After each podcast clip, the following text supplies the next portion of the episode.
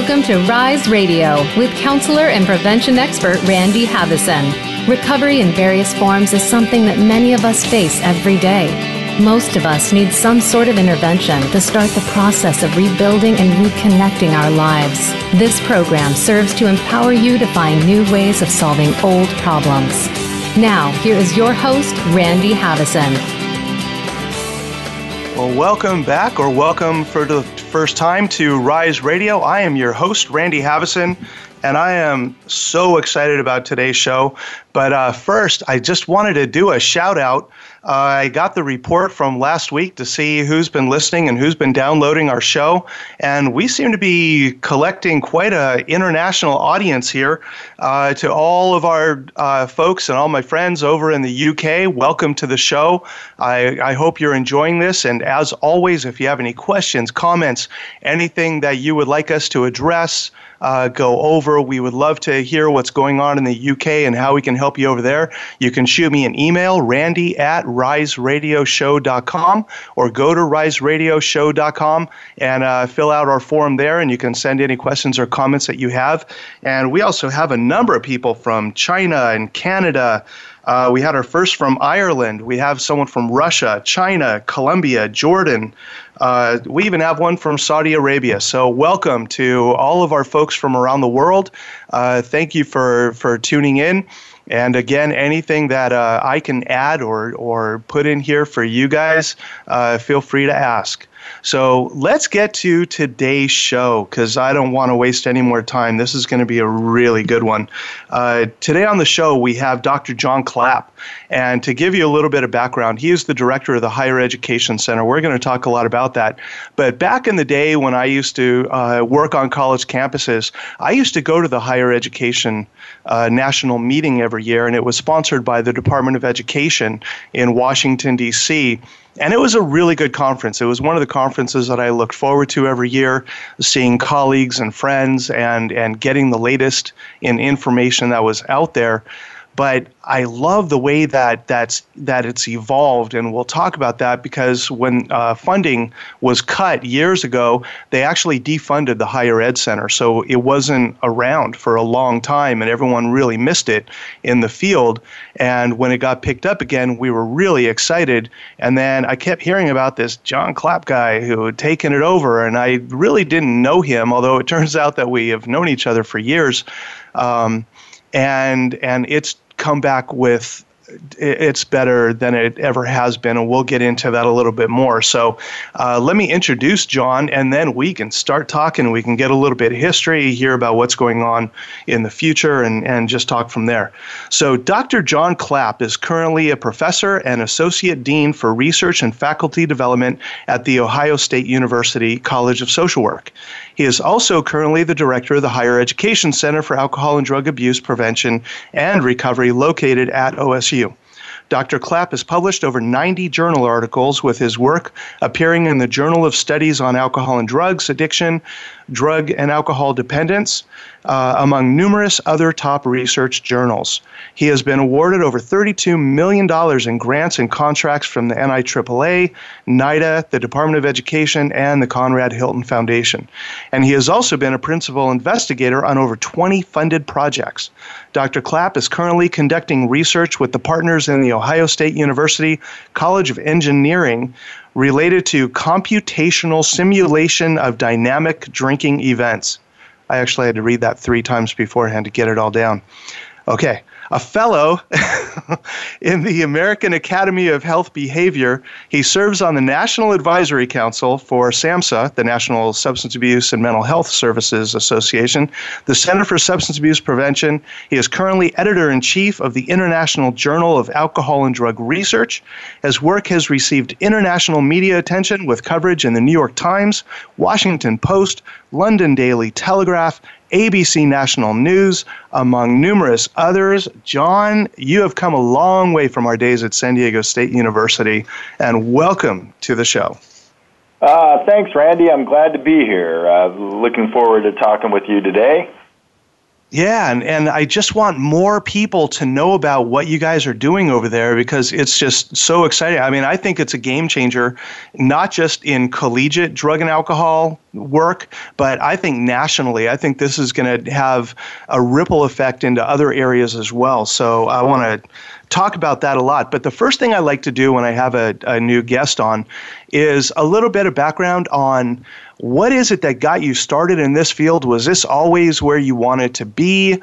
Or, you know, when you were a little kid and someone said, What do you want to be when you grow up? It's like, Well, I want to be a researcher on alcohol and other drug issues. So yeah, I don't know how many little kids actually uh, think that. So um, you know that you know it's funny. I, I grew up in a uh, a family uh, that half of them were academics, um, and then the other half were clinical psychologists of some mm. sort.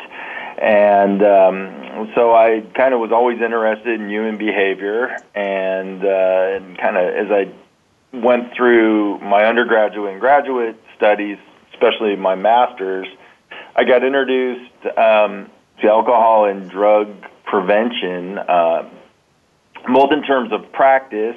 Um, at the community level and environmental prevention and those sorts of things, and as well as the research level. And so that's really where my interest started, and uh, went on to get my PhD and kind of expanded those studies, and, and really kind of been working on it ever since. So um, I was fortunate enough to have several mentors along the way, uh, people in the field that kind of done some some pretty extensive work, and um, mm-hmm I'm glad to kind of be at the stage of my career where I'm passing that along to some other folks.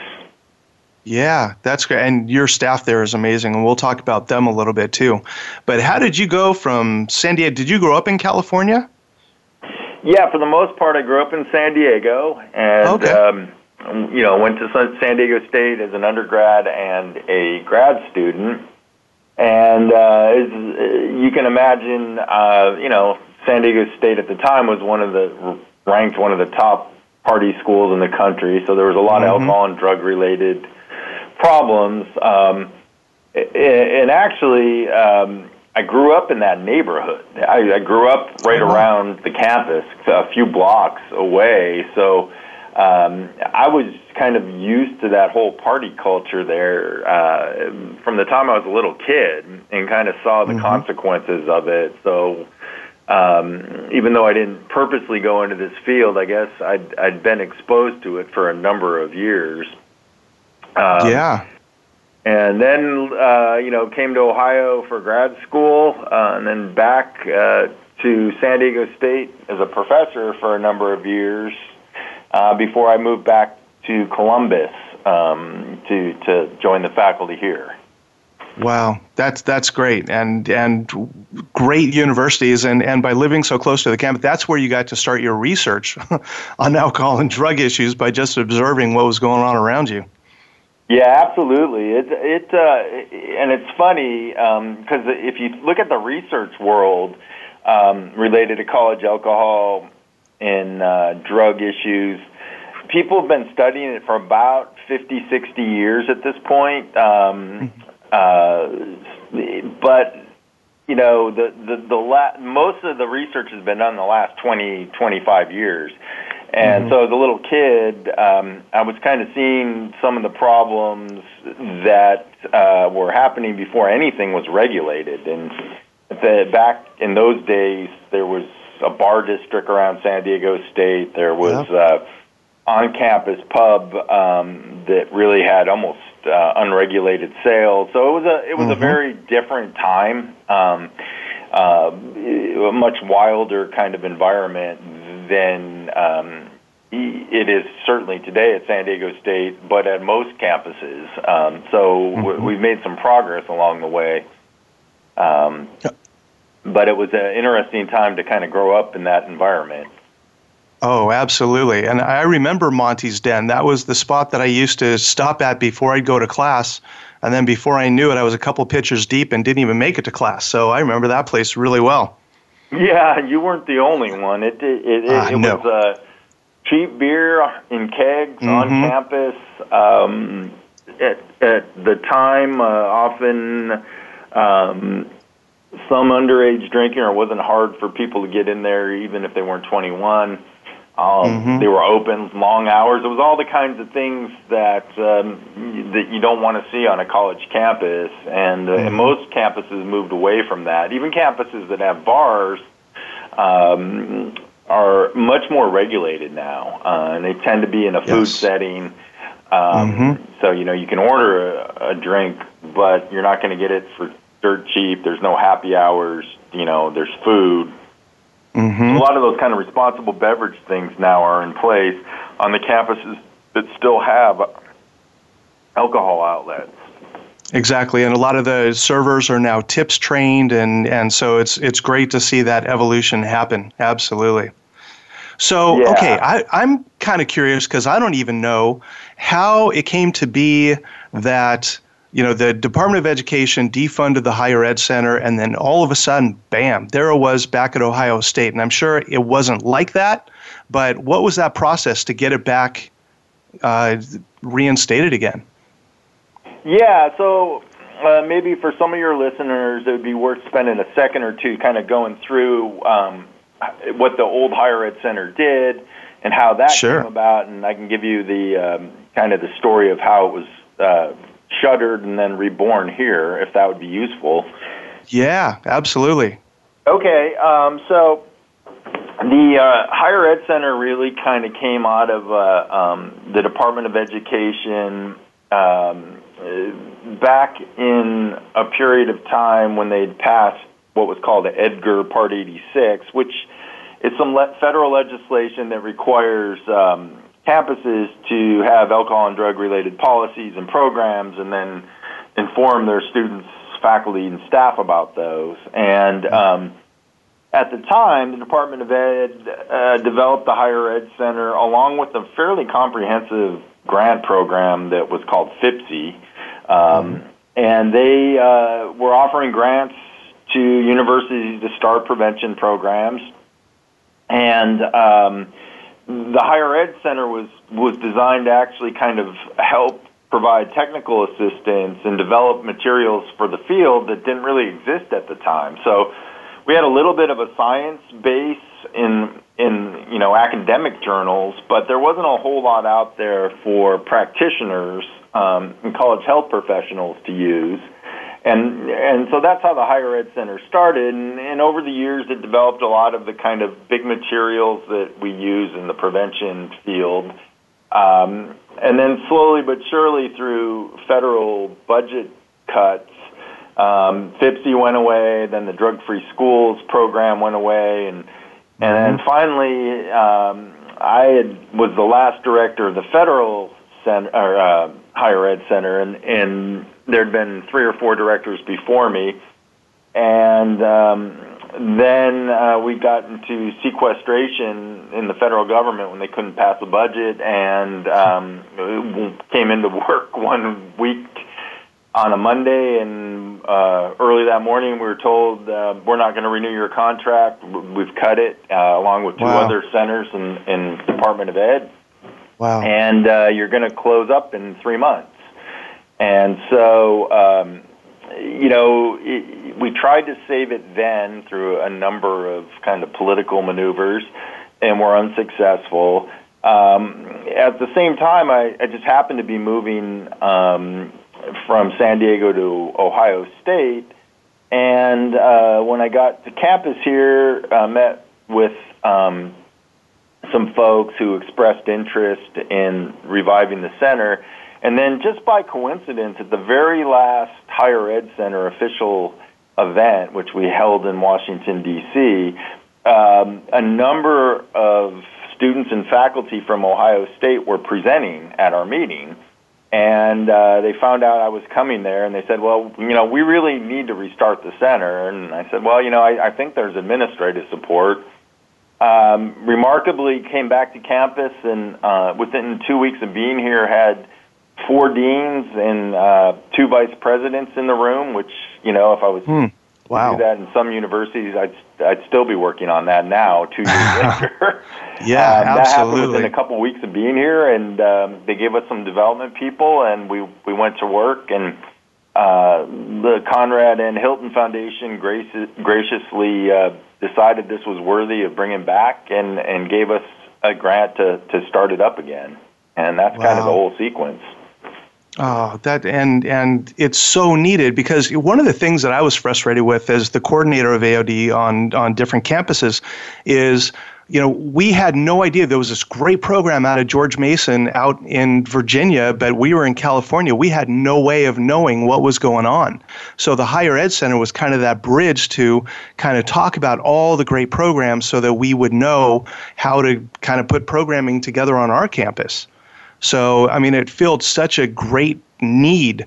And uh, to see that back has just been phenomenal. And what I really, really appreciate is that you've added this whole component on recovery to the higher ed center. So, how did that integrate back into it? And we have a couple more minutes before we need to take a break, but uh, we'll talk as much as we can here. But then afterwards, we're going to talk more about that. But if you just want to kind of a little bit, how did recovery get integrated back into the higher ed center? Yeah, sure. Uh, so the way that that happened um, was um, historically recovery had not been something that the um, the Department of Education was very interested in, and there was kind of this um, myth that um, people in recovery didn't um, uh, either go to college or they came to college so late that they didn't need those kind of programs because they were already, you know, um, non-traditional students, maybe in their 30s, mm-hmm. and had a kind of a, a, a recovery support network in their own life, and they wouldn't need that on campus. So there, there just really wasn't. Um, kind of the political will to do it, and there there was kind of like I said this this misperception that there was no need. Mm-hmm. And then right at the very tail end of of the higher ed center, the Obama administration um, was very um, pro recovery in a lot of um, the programs that they were pushing out to ONDCP, to NIDA, mm-hmm. and NIAAA, and SAMHSA. And so we we had a couple recovery events, and um, and that's how it started. And when the uh, we rebuilt the center, we decided that that was going to be a key thing that we wanted to add. Um, and uh, violence used to be in our portfolio in the old higher ed center. Mm-hmm. Uh, we ended up dropping that um, and and adding recovery. Not that violence isn't important; it it just tends to be a whole separate area of prevention. And so now we, we really wanted to have a, a kind of a, a more focused approach to prevention, recovery, brief intervention, kind of more of a continuum of care on alcohol and drug mm-hmm. issues without yeah, which is uh, perfect. diverting efforts and limited resources towards violence. Uh, and not yeah. at all because that isn't important, just because, you know, we, we, we can't do everything. That's true. Yep, can't be everything for everybody. And I was just alerted we have to take our first break. Um, I have a funny story for you when we come back, uh, but we're going to continue to talk about adding recovery into the higher ed center as long as well as uh, new programs that are coming out and what else they're doing. So after a short break, we will be right back with Dr. John Clapp from the Higher Education Center. This is the home of the top life coaches, entrepreneurs, and success drivers. The Voice America Empowerment Channel. How do you define work? Is it that mundane Monday through Friday place that seems to be sucking a third of your life out of you? Or have you made it a place of personal fulfillment, achievement, and purpose? If you are looking to make your work life the latter, tune in to Working on Purpose with Elise Cortes. There are all kinds of inspiring work life stories told by people who have made work something to look forward to every day. Working on Purpose can be heard every Wednesday at 6 p.m. Eastern Time, 3 p.m. Pacific on Voice America Empowerment. How are you doing in your life? Do you control your life or does it control you? In our hectic, overconnected world, do you spend too much time feeling tired and wired? Tune in to Master Your Life with hosts Leah Mattinson and Dr. Howard Rankin for inspiration, insight, and intelligence on how to gain control of yourself and your life. Along with some inspirational and knowledgeable guests, Leah and Howard will give you the tools needed to help you on your journey. Tune in every Tuesday at 9 a.m. Pacific Time, noon Eastern Time on the Voice America Empowerment Channel. Do you or somebody you love have a struggle with abuse? You don't need to be a slave to your abuse anymore. Listen for Beyond Abuse, Beyond Therapy, Beyond Anything with Dr. Lisa Cooney.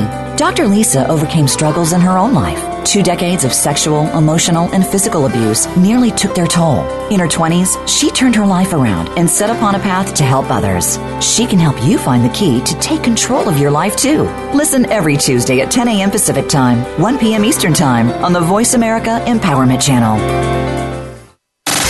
Have you friended us on Facebook yet? Why not? Just go to facebook.com forward slash voice America or search for the keywords voice America. Once you are part of our Facebook network, you'll receive daily messages about what's happening with our shows, this week's featured guests, and new happenings at the Voice America Talk Radio Network. And you can add your voice to the always active discussions on our timeline. Just go to facebook.com forward slash voice America or search for voice America.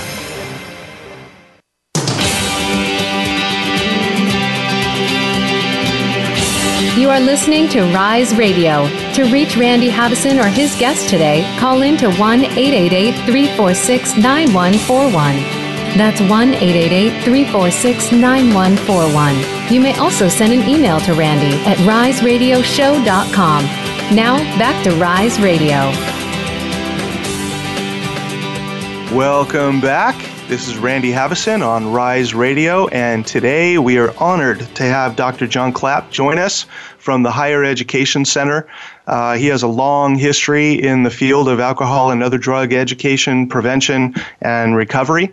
And I want to talk a little bit more about recovery in higher education because, uh, you know, it's funny. I, I put in a program proposal years ago uh, at the Higher Ed Center because I was doing a Students in Recovery support group back in 1993 at James Madison. And I thought, you know, this might be something that would be useful on other campuses. So I put in a proposal uh, to do a session on working with students in recovery at the Higher Ed Center. And I remember getting the feedback.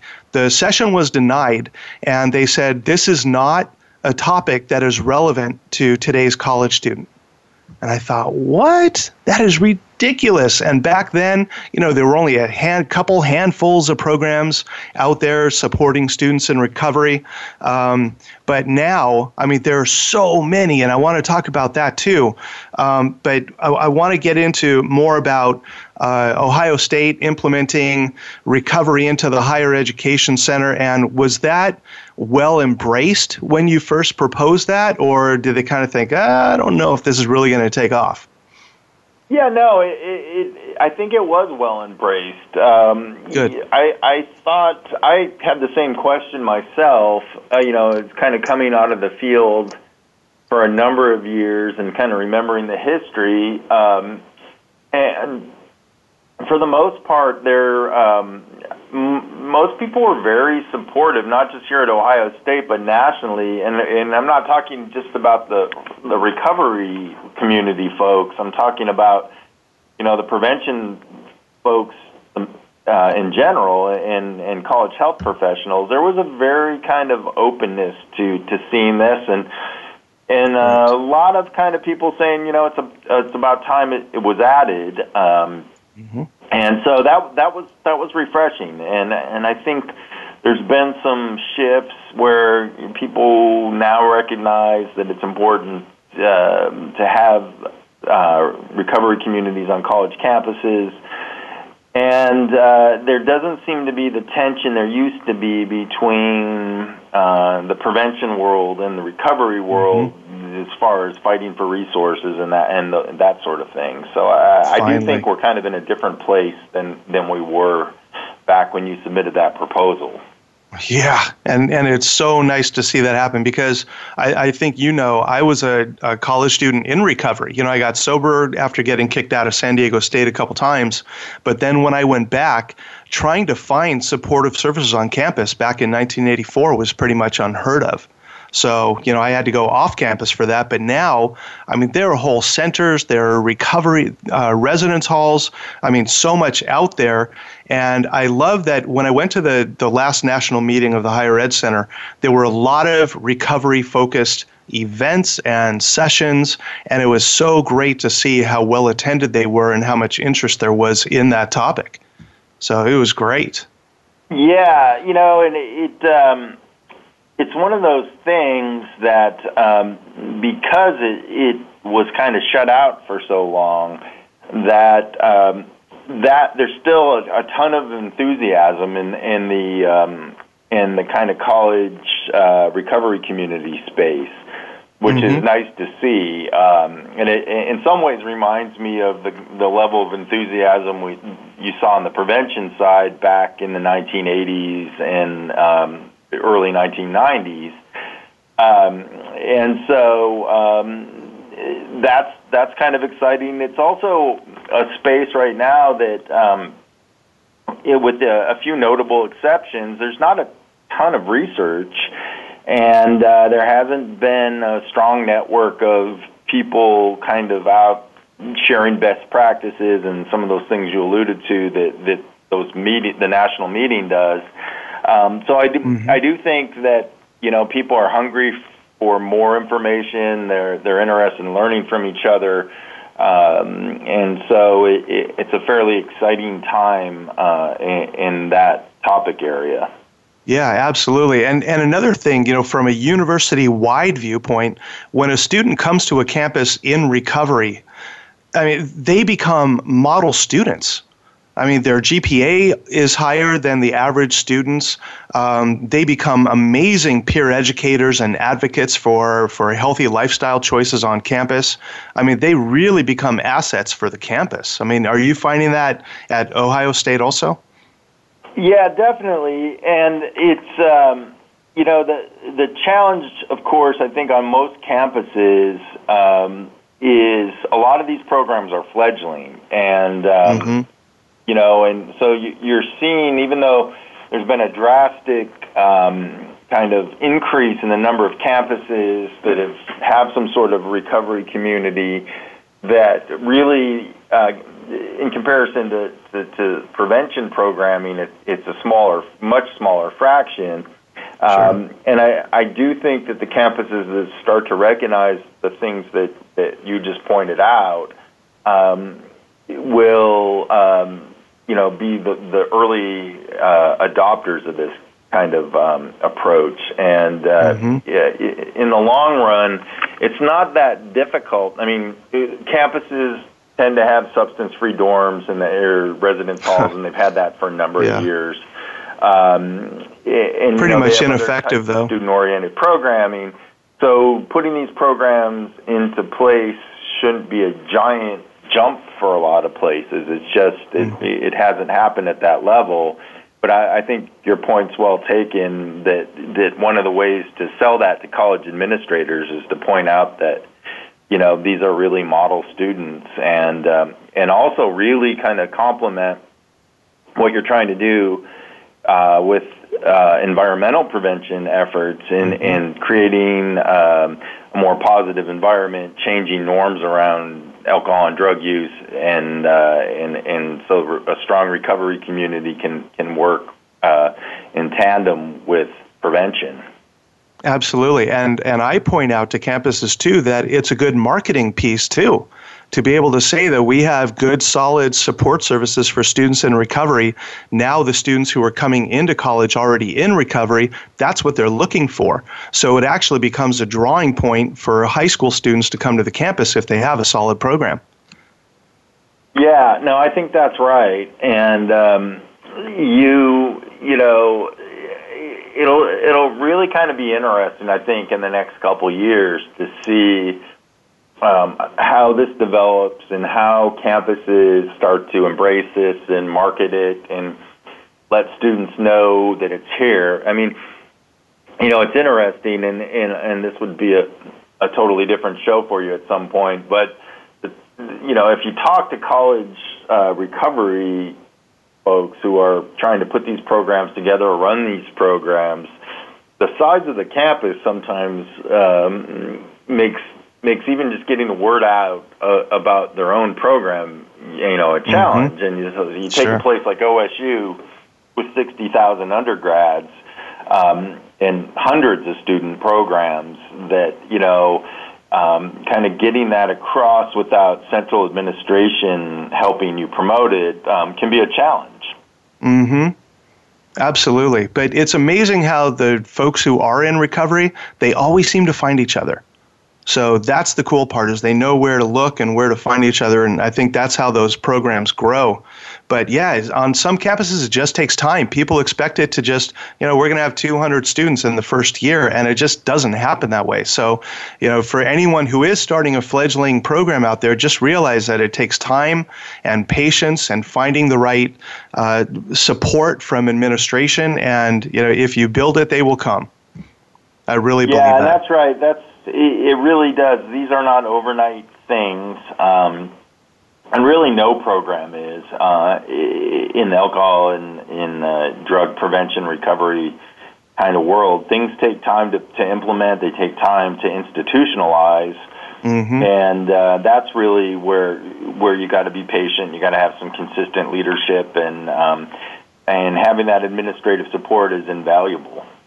Absolutely. And then I mean, having support like you have at the Higher Ed Center, I mean, some of your staff, I mean, they're some of the most incredible people I've met. I mean, Sarah Nerad, she blows me away. I mean, I have not seen a little fireball like her, uh, I don't think, ever. And Kristen and, and the other folks that you have there, I mean, they're just amazing. How did, I mean, you must be a magnet for drawing incredible people to you. How'd you do that?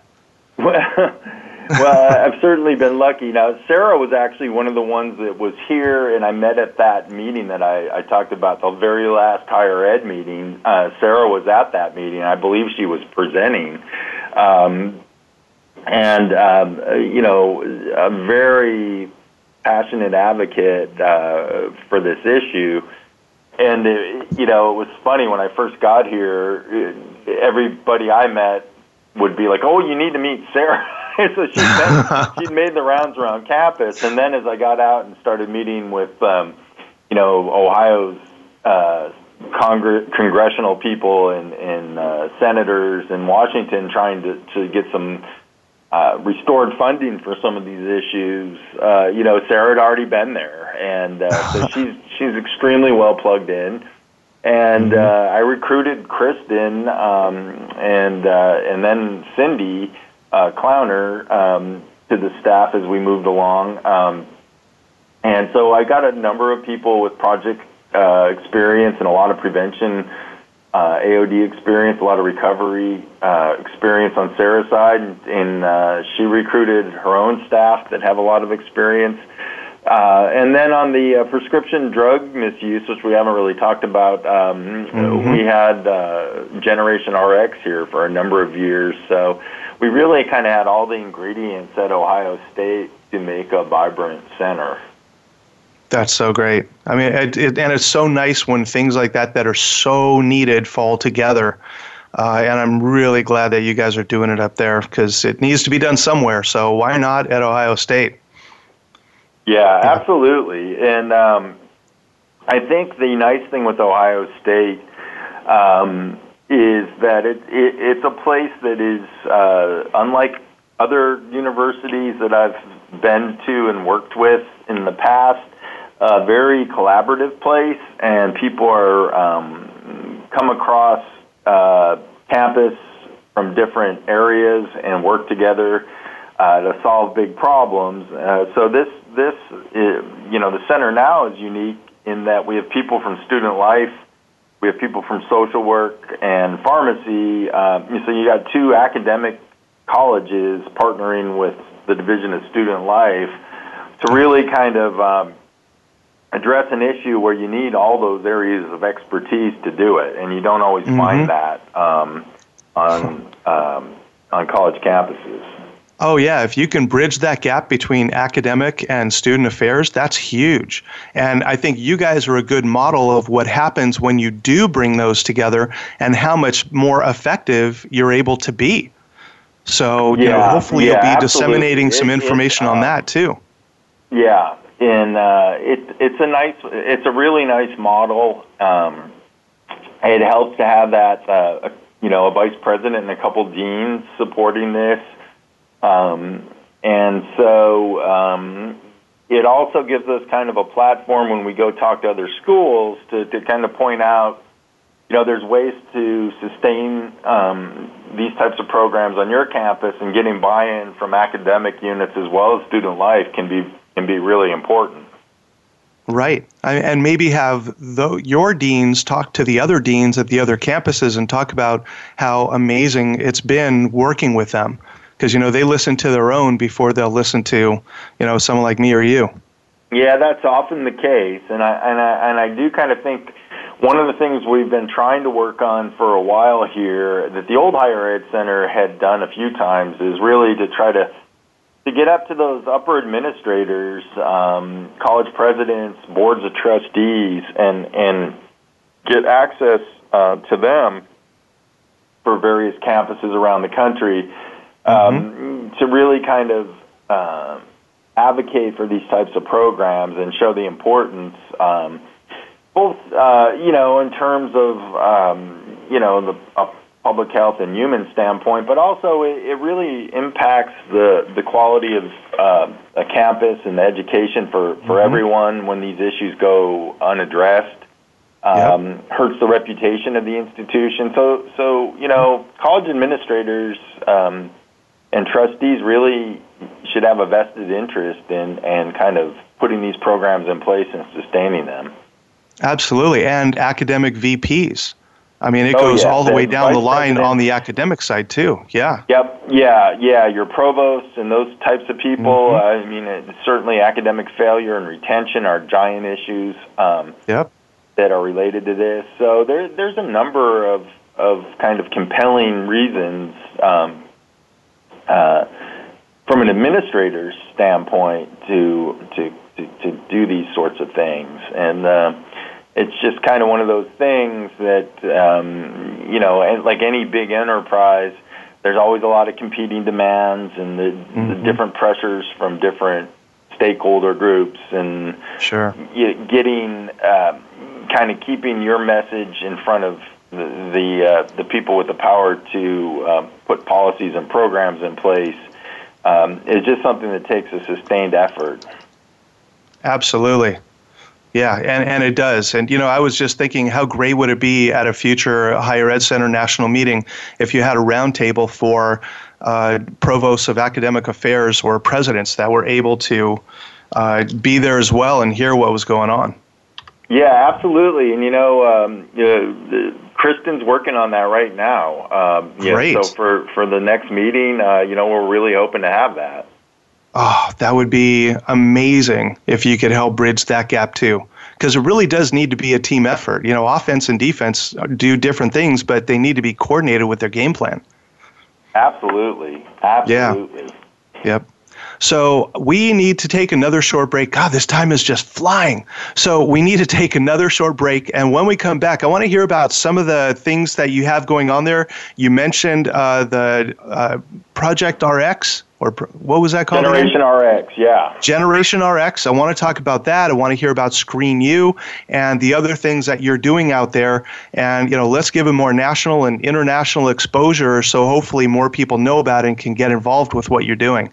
So after Perfect. this short break, we will be right back with Dr. John Clapp from the Higher Education Center at Ohio State at the Ohio State University. Live up to your fullest potential. This is the Voice America Empowerment Channel. When you make decisions, do you ever find yourself in doubt? Are you trying to figure out what's right with you? Are you ready to truly change your life? Listen for the Access Consciousness radio show with the founders of Access Consciousness, Gary Douglas and Dr. Dain Heer. Consciousness is all about including everything and judging nothing. Our program will help you break free from your personal limitations and enhance positive change in all areas of your life. Tune in to Access Consciousness Thursdays at 2 p.m. Pacific, 5 p.m. Eastern on Voice America Empowerment. The compassionate life is about just that. There are so many human beings who have made a name for themselves by being humanitarians. They have become individuals who are known for being selfless, kind, and compassionate. Host Dr. Brittany King is also one of these humanitarians. Each week, she shares stories of kindness that she has experienced throughout the world, both as a contributor and recipient of these acts of love and kindness. Listen every Tuesday at 6 p.m. Eastern Time, 3 p.m. Pacific on Voice America Empowerment. How are you doing in your life? Do you control your life or does it control you? In our hectic, overconnected world, do you spend too much time feeling tired and wired? Tune in to Master Your Life with hosts Leah Mattinson and Dr. Howard Rankin for inspiration, insight, and intelligence on how to gain control of yourself and your life. Along with some inspirational and knowledgeable guests, Leah and Howard will give you the tools needed to help you on your journey. Tune in every Tuesday at 9 a.m. Pacific Time, noon Eastern Time on the Voice America Empowerment Channel. This is the home of the top life coaches, entrepreneurs, and success drivers. The Voice America Empowerment Channel.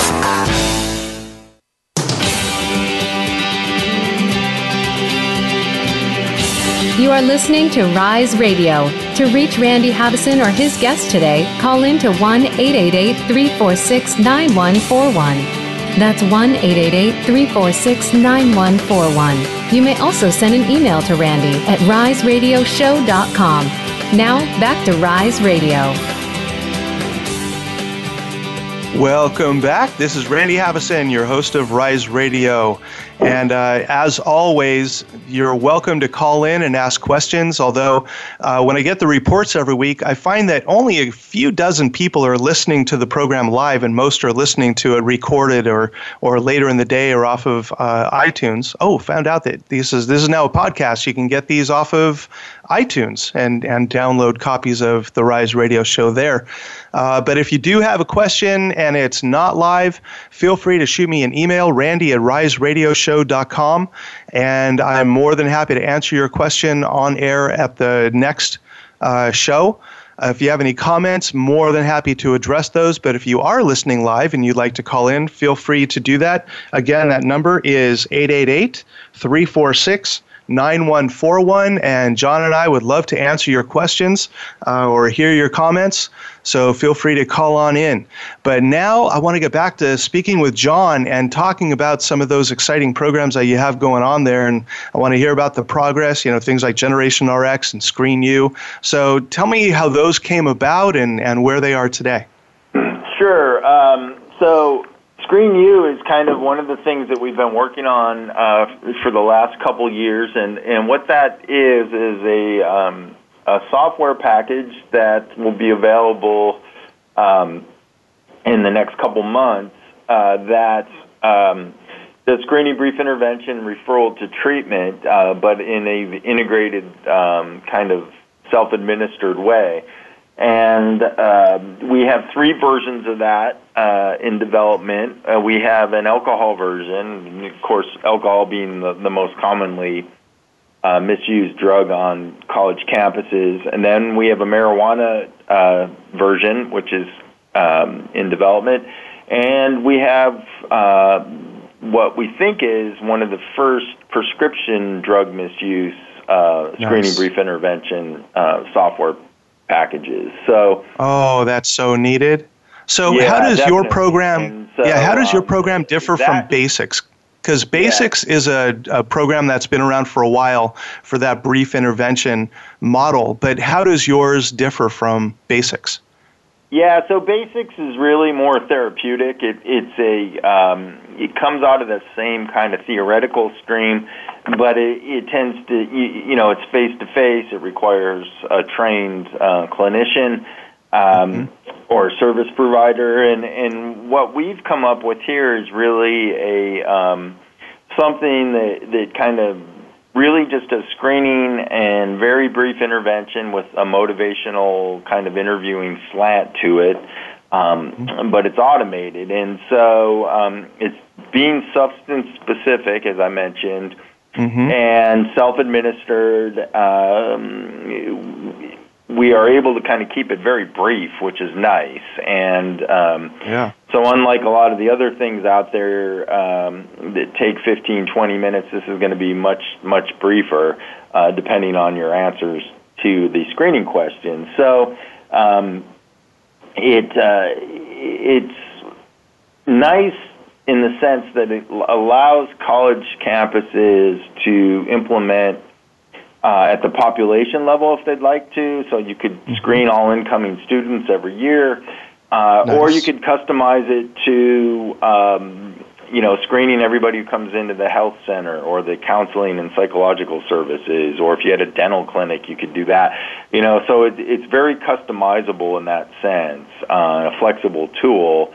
And students really seem to like the the fact that it's brief. You can do it on your cell phone, you can do it on an iPad, you can do it on your computer. It doesn't really matter, um, and a very kind of straightforward experience for them.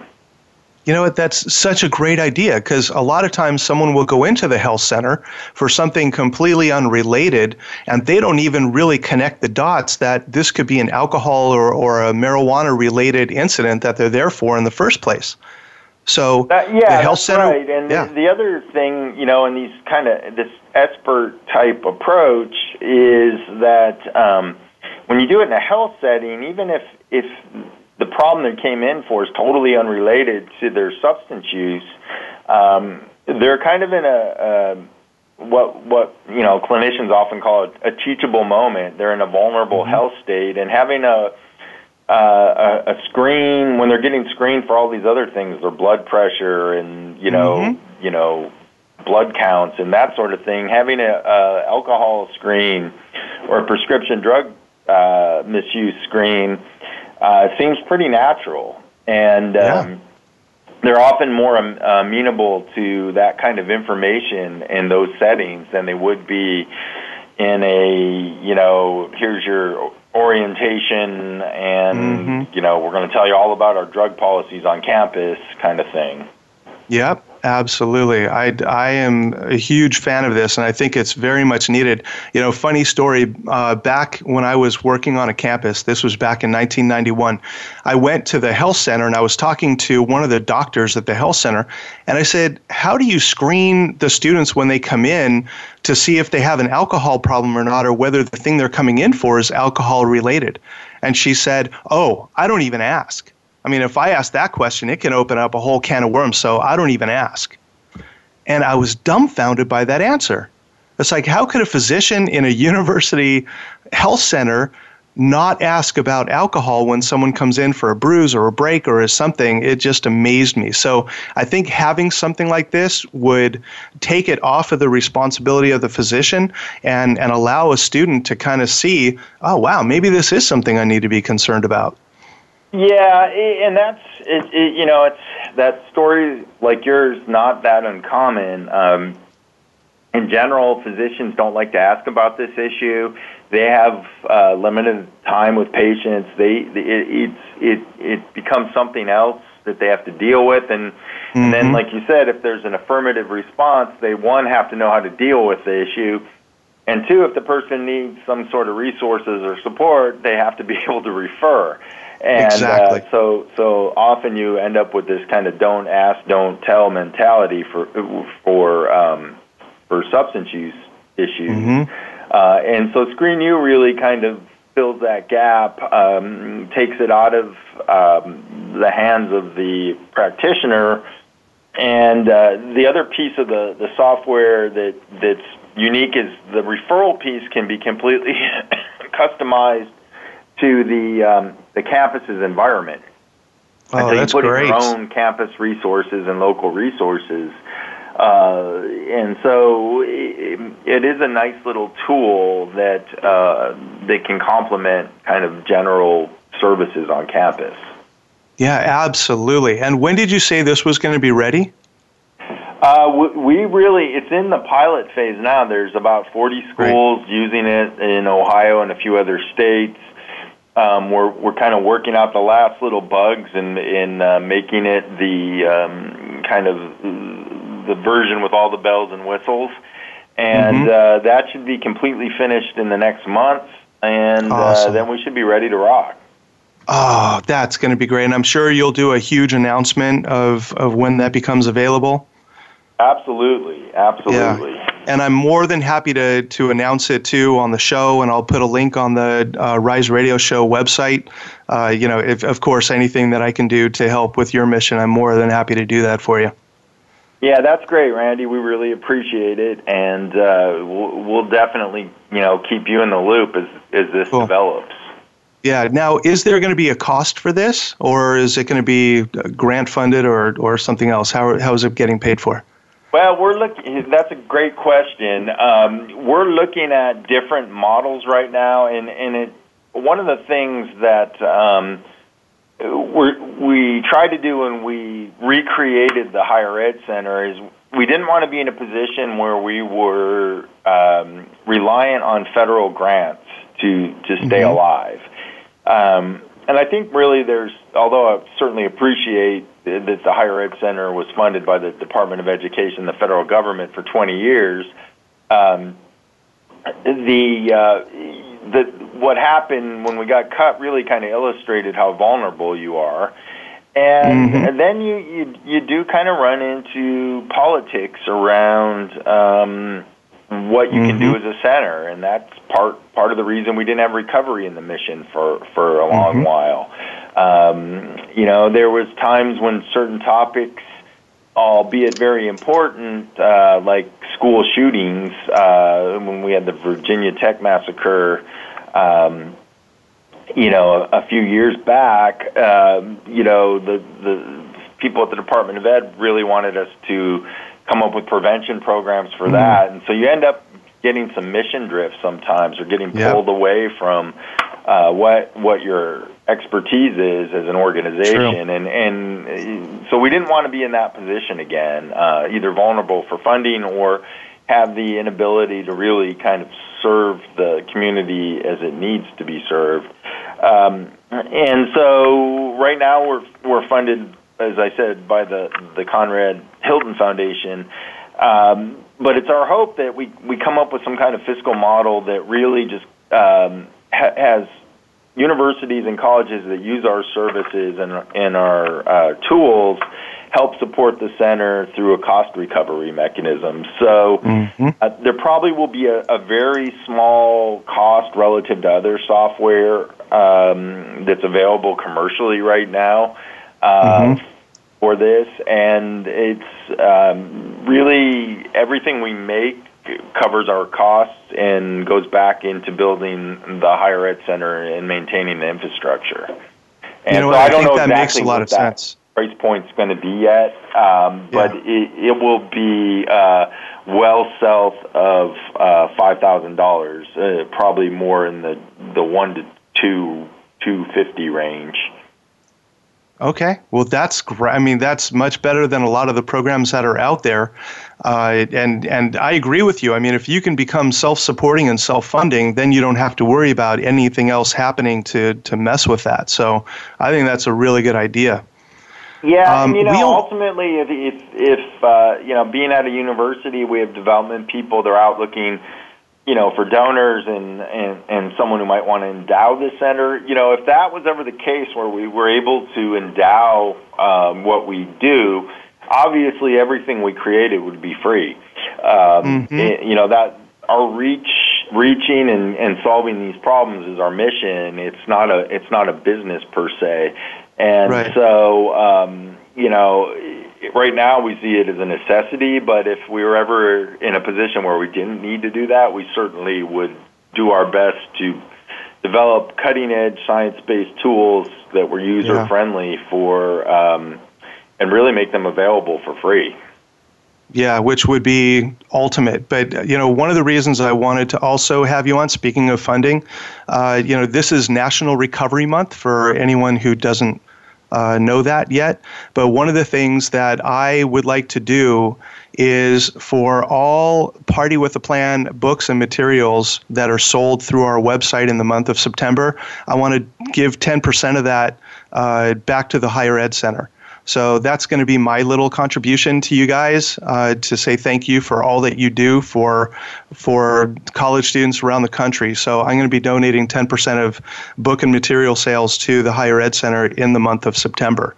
So you know, and I wish I could endow. If I can sell five million books, John, I will endow the Higher Ed Center. well, thank you, Randy. We appreciate that, and I hope you do sell five million books. Um, it, you know, it's funny. It, it's um, it's one of those. Um, it's one of those areas that, although alcohol and drugs touch so many families, um, it's surprisingly difficult to raise money for this issue. I and, know, and it's uh, amazing. There hey, John, I was just really giving our 10 second. We're out. Foundations John? on the Hilton Foundation that funds this. And the, back in the day, Robert Wood Johnson pumped a lot of money into this. True. Um, hey, John. They don't really fund John? it anymore. Um, government funding's flat. So it's, it's a very challenging yeah. environment to, to fund this. It is. And uh, that's well, the other reason we're really kind of looking at a, a more of a social enterprise model to keep this thing going so it doesn't go yeah. away again. And I think that's a really great idea. And if anyone wants more information about the Higher Education Center, they can go to our website, riseradioshow.com. You can also go to the, is it hec.osu.edu? Yeah. Give me the web address real quick. Yeah, it's uh, hecosu.edu. Great. And John, I'm, I apologize. We are out of time and I need to wrap this up. You have been amazing. I definitely want to have you back and have some of your staff on as well. Uh, thanks for tuning in to all the people from around the world. And again, Randy at. Love to hear your comments, questions, and what we can do to make this show better, more exciting, more entertaining, more educational. So thank you for tuning in. And thank you, John, for joining us. And we will be with you next week for another episode.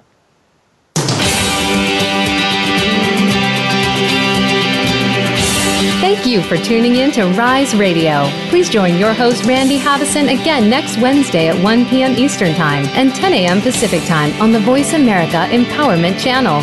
Until our next show, have a great week.